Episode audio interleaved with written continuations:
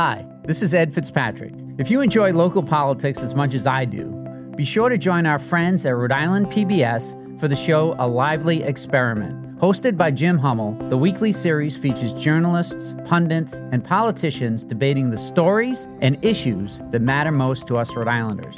Tune in to A Lively Experiment and be part of the conversation. Fridays at 7 p.m. on Rhode Island PBS and wherever you get your podcasts.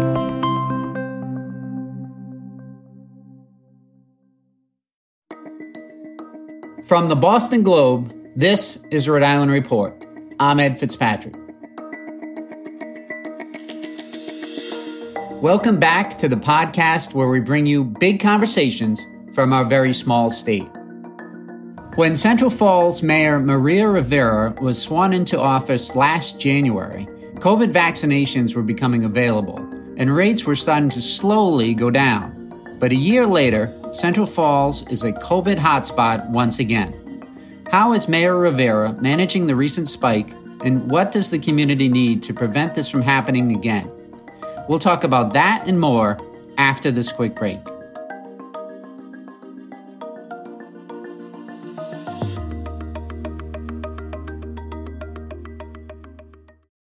When you want to go beyond the headlines, let me recommend Rhode Island PBS Weekly. Rhode Island PBS Weekly is an award winning news magazine broadcast that gives you the full story, powered by investigative journalism and narrative storytelling. New episodes of Rhode Island PBS Weekly drop Sundays at 7:30 p.m. on Rhode Island PBS. Watch past episodes at ripbs.org slash weekly. That's ripbs.org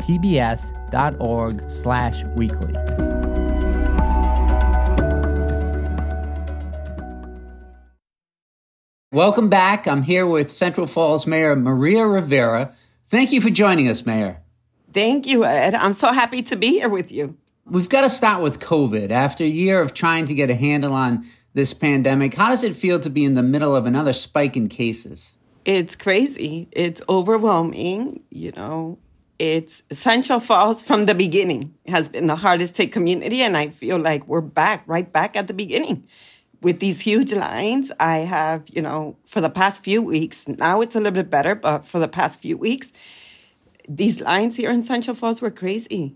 You know, the amount of residents that were out here waiting in lines. Dr. Nelken, who has taken it upon herself, was a pediatrician here who did not have to do this, who had her practice for just one month before this pandemic, still continues to try to help as much as she can with this pandemic and the other testing site that we had here that you know thankfully we now have a bigger testing site and we're able to see more residents but it's i feel like we're back at the beginning of this. Yeah, I saw that tweet you had with a photo of the long lines of people standing out there in the cold across from City Hall at Dr. Nelken's pediatric practice. Tell us about that and what was done to address that problem. You know, the reason why I took that picture was because I was on vacation and I had residents tagging me that they were upset about having to wait in these lines.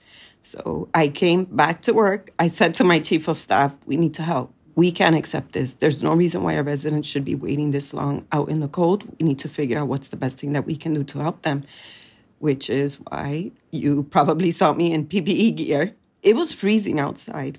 There were mm-hmm. children waiting out there. By 10:30 she had to shut down the line because of the amount of residents she had waiting in line. So i knew that i needed to take it upon myself and try to help as much as i can.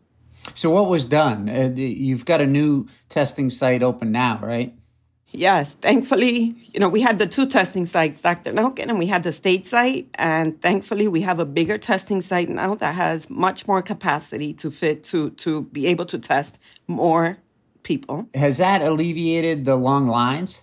Absolutely. It's a bigger space. We have more capacity. There's more staff. There's bilingual staff. You know, we went from our residents having to wait three to four hours to residents having to wait 20 minutes or a half hour and getting the results a lot quicker. I had someone who went to get tested for a PCR and within 45 minutes she had her results because they are they they have the lab at this testing site to make sure that they work on the results right away. So you were uh, helping out with the directing traffic. I try to do whatever I can to try to like ease the process. I didn't go there to help with traffic, but when I got there, there was a problem with traffic. So I tried to help as much as I can. I said to the police officers that were there, I'm going to help, but then I have to leave because next thing you'll know, you'll probably see me here in a uniform, really directing traffic. So now, I know you give your cell phone number to a lot of residents and, and, stay in touch with the community there. Can you describe what it's like for Central Falls residents right now with the pandemic? Oh, you know, like I said, I, I feel like we're back at the beginning of when COVID started, when I came into office. There's still a lot of fear here. I, I my first vaccine clinic was organized before I was sworn in because I knew that this was something I needed to do. Yeah, I, I just uh, on my phone the photo just came up from like a year ago. It was you and Mayor, former Mayor Diossa getting the vaccine at the uh, at the senior housing center there. So I know you've been uh, encouraging people to get the vaccine, but why? Can you explain why Central Falls is such a hot spot? You know, what are the factors that make it spread so quickly there? Yeah, we have, there's lots of challenges here in Central Falls, and housing is one of them, which is why I'm so focused on housing. We were asking throughout this whole pandemic, we've been asking the residents of Central Falls to isolate. How can I ask the residents of Central Falls to isolate when I have two and three families living in one apartment? This is why um, our rate was so high. I, you know, we're asking them to do something they could not do, and at the same time, not giving them the resources that they need to be able to isolate. And is another factor that people work jobs where you can't work at home. You you can't just go, be on a Zoom. You, you have to go out to the factory wherever you work. Absolutely, we have many residents who work at factories, and they have to go to work, which is another huge concern with the testing. Right when we were having these long lines a few weeks ago, I was concerned about the amount of residents that could lose their jobs because of the amount of time it was taking for them to get their results. And they could not go back to work unless they had a negative test, which is why it's so important for them to get their results on the same day. What do you need from the state to support your community and pre- to prevent an, another COVID surge? I feel like there are times that we know ahead of time what's going to happen, right? We knew that there was going to be a surge. And I I put myself in this position too. I feel like I failed the residents of the city. The state has failed because we should have taken action sooner. So I think the more important thing here is that we need to make sure that we listen to the health experts and that we take action and they speak to us. I know you were close to Dr. Nicole Alexander Scott who just resigned as the director of the Department of Health. How do you feel about her leaving? I had a great relationship with her. I still have a great relationship with her. She was a tremendous partner and force in helping us battle this pandemic here in Central Falls.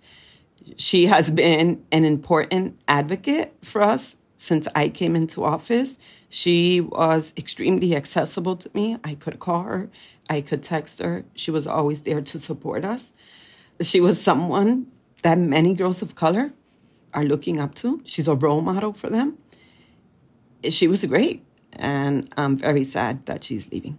Yeah, why do you think she left? I don't know why she left. You know, it. This is a hard situation, and I can tell you that as leaders, we get beat up a lot. you know, I, I can speak from personal experience. As much as I want to do for the residents of the city, as much as I'm out there, as much as I'm trying to get as many resources for them, as much as I give out my cell phone number, I have that one-on-one contact with residents here. There are people who are not happy, and it's and it's hard. This is probably the same situation she's in. As much as we try to do, it's never enough. You mentioned housing and the pandemic. What what has the uh, COVID pandemic shown you about the need for more affordable housing in Central Falls? It has shown me that it's a huge need here in the city. You know, we were asking our residents to do something they couldn't do. And that's because of the lack of, of housing stock and more affordable housing here in the city um, which is why it's so important for us to focus on that here. I had a housing summit where I had over 200 people attend this housing summit and speak about the different issues. It was very hard for me to hear the stories that were being told. Have have you know someone speak from the district and tell me that we have homeless students sleeping in a car. That shouldn't be happening. You know, listening to to the amount of, of lead rate here in the city, which has increased by 50% after this pandemic because these kids were stuck at home. You know, these are these are old properties. When you think about the need for housing in the city, without naming any names, but do you have any uh, individual stories that come to mind? I, you know, I this one makes me very emotional, and I'm not sure if I told you the story before, but this one's hard. Or take your time.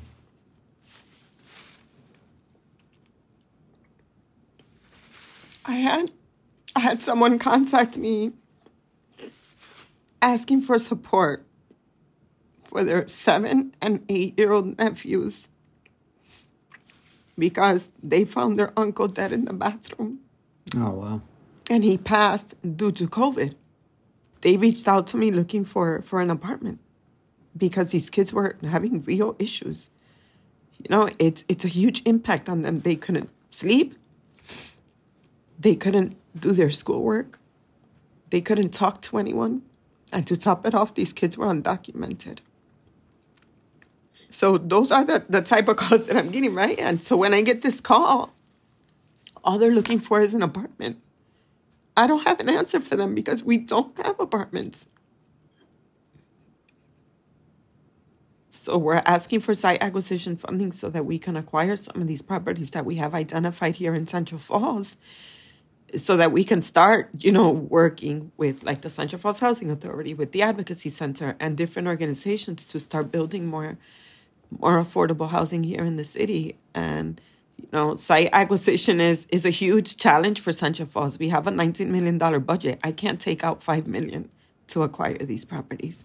In such a small city, there's not a lot of available parcels, I imagine. There's there's not like we've gone around the city. We've identified about 12 different properties that some were businesses that are not open right now and trying to figure out how can these buildings be converted into more housing and affordable housing here what do you need from the state uh, the state budget comes out this week is are you looking for something in the governor's budget uh, yes, site acquisition funding, about 4.5 million. If I can get the site acquisition funding, I I can tell you that we can have about 200 apartments built here after wow. working with the different organizations, which is huge. That would be a that would make a big difference, wouldn't it? It would make a huge difference. It would make a huge difference for our residents who are going through domestic violence. Through this pandemic, the domestic violence rate has also gone up tremendously. It's our number one phone call in the police department. So to be able to give them a safe, affordable space would be huge. It would make a huge difference for these families who have to live with other family members because they can't afford to pay for their rent. So to be able to to be to be able to give them the space where they can afford and have their own space, it's gonna make a huge difference with the health in the city. I know there was a state housing bond back five or six years ago, $40 million, I think. Why didn't Central Falls get any of that money? A site acquisition. If I have these properties, if the city of Central Falls has these properties, we can submit applications. But if I don't have these properties, how can they support us? Which is why I need the site acquisition funding. So I remember touring Central Falls High School with you and standing on a stage where there was plaster falling from the ceiling. Now that the voters have approved funding for a new high school, tell us about your vision for what the new uh, place is going to look like and how much it was needed. Yeah, you've seen the old high school. I graduated oh, I from I graduated from Central Falls High School in 1995, and at that time there was needs. You know, when I was sworn in as council president, I'm sitting on the stage of the auditorium and parts of the ceiling are falling. Like the debris, you could see it falling, and you witness that.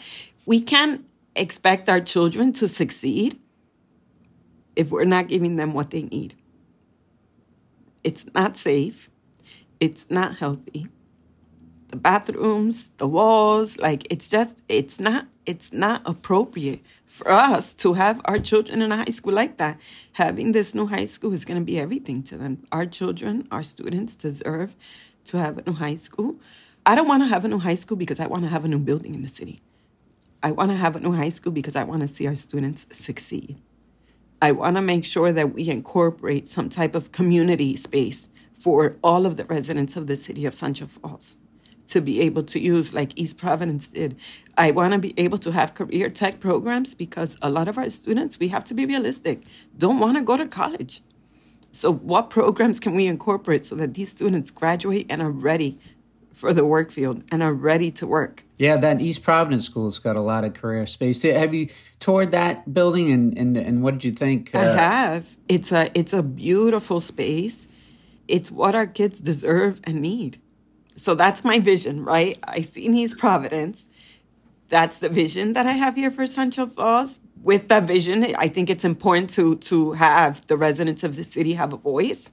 So we're making sure that as these conversations happen, that we host meetings, that we listen to listen to the residents of what is it that they want for this space, that we're keeping them updated with the whole process, that we do presentations to the council of where we are with the process so that people know step by step where we are and what's happening, and that we also listen to them about what is it that they're looking for. What's the timetable? When's that first school bell going to ring at the new Central Falls High School? Oh, that's probably not going to happen till like 2024. I wanted oh. groundbreaking to happen this year. I'm being pushy. I'm being very pushy, but I think it's going to happen sometime early next year, the groundbreaking. So you took on a lot last year, your first year as mayor, getting residents vaccinated, passing a bond measure for the new high school. What are your goals for 2022 other than just hanging in there? you know, this this first year in office was crazy. I came into office as the first Latina mayor, right? What does that mean? And to me, it, I had many people reaching out to me and congratulating me. But in the back of my head, I'm like, what does that mean? Why is it so big for me to be the first Latina mayor? At the same time, I kept thinking to myself, I, you know, this is new to me. I don't have a, a mayor, a female mayor, that has led me to here, that has guided me to this. What's going to happen when you receive that first phone call at two in the morning about a fire and people end up ending up homeless? When, when you know, you receive that phone call that you have a homicide in the city. There were many challenges. What I want for this year, you know, I, I started stuff last year that I need to continue this year. But my primary focus is overcoming this pandemic and for the residents of the city to be able to go to their normal lifestyles. Besides that, I have the high school project, which is a continuous project, which is a weekly conversation, weekly meetings that I need to continue staying focused on and housing. As the first Latina mayor in, in the history of the state, tell us about the reaction you get from young uh, young residents of Central Falls. It's it, it's I think it's so cute that you know when they see me, it's like she's like this artist or this big movie star, and to me, it's like I'm just like you, right? I am not this big person. I'm here to work for you. I'm here to listen to you. And it, and it, it's overwhelming. And, and sometimes I, you know, it's hard for me to accept that I get all this attention from the kids. I love bringing them to City Hall. I love touring them through City Hall. I love for them to come to my office, for them to sit in my chair. I love to go to the schools um, and answer their questions. And I have to tell you, these these kids have better questions than adults sometimes. We'll get him on the podcast. Well, Mayor Rivera, thank you so much for joining me today on Rhode Island Report. Thank you for having me. Next time we have to do this in person because it's going to be much better. Yes, yes, that'll be great. Here are some more stories to check out this week in Globe, Rhode Island. My colleague Alexa Gagosz has a profile of a new restaurant in downtown Providence that combines classic ingredients from Haiti with familiar American cuisine. Brian Amaral has a story on a state trooper who was caught behind the salt barn in Charlestown. He appeared to be having sex in the driver's seat of his cruiser. And Dan McGowan has a column about his personal experience with the Rhode Island con artist who faked his own death. Find these stories and more at globe.com slash Rhode Island. That's globe.com slash Rhode Island. Rhode Island Report is a production of the Boston Globe. Today's episode was produced by Megan Hall, Carlos Munoz, and Scott Helman. Audio mixing and mastering by Marissa Ewing of Hemlock Creek Productions. Our music is from APM. And if you like the show, do us a favor leave us a review on Apple Podcasts. I'm Ed Fitzpatrick. See you next week.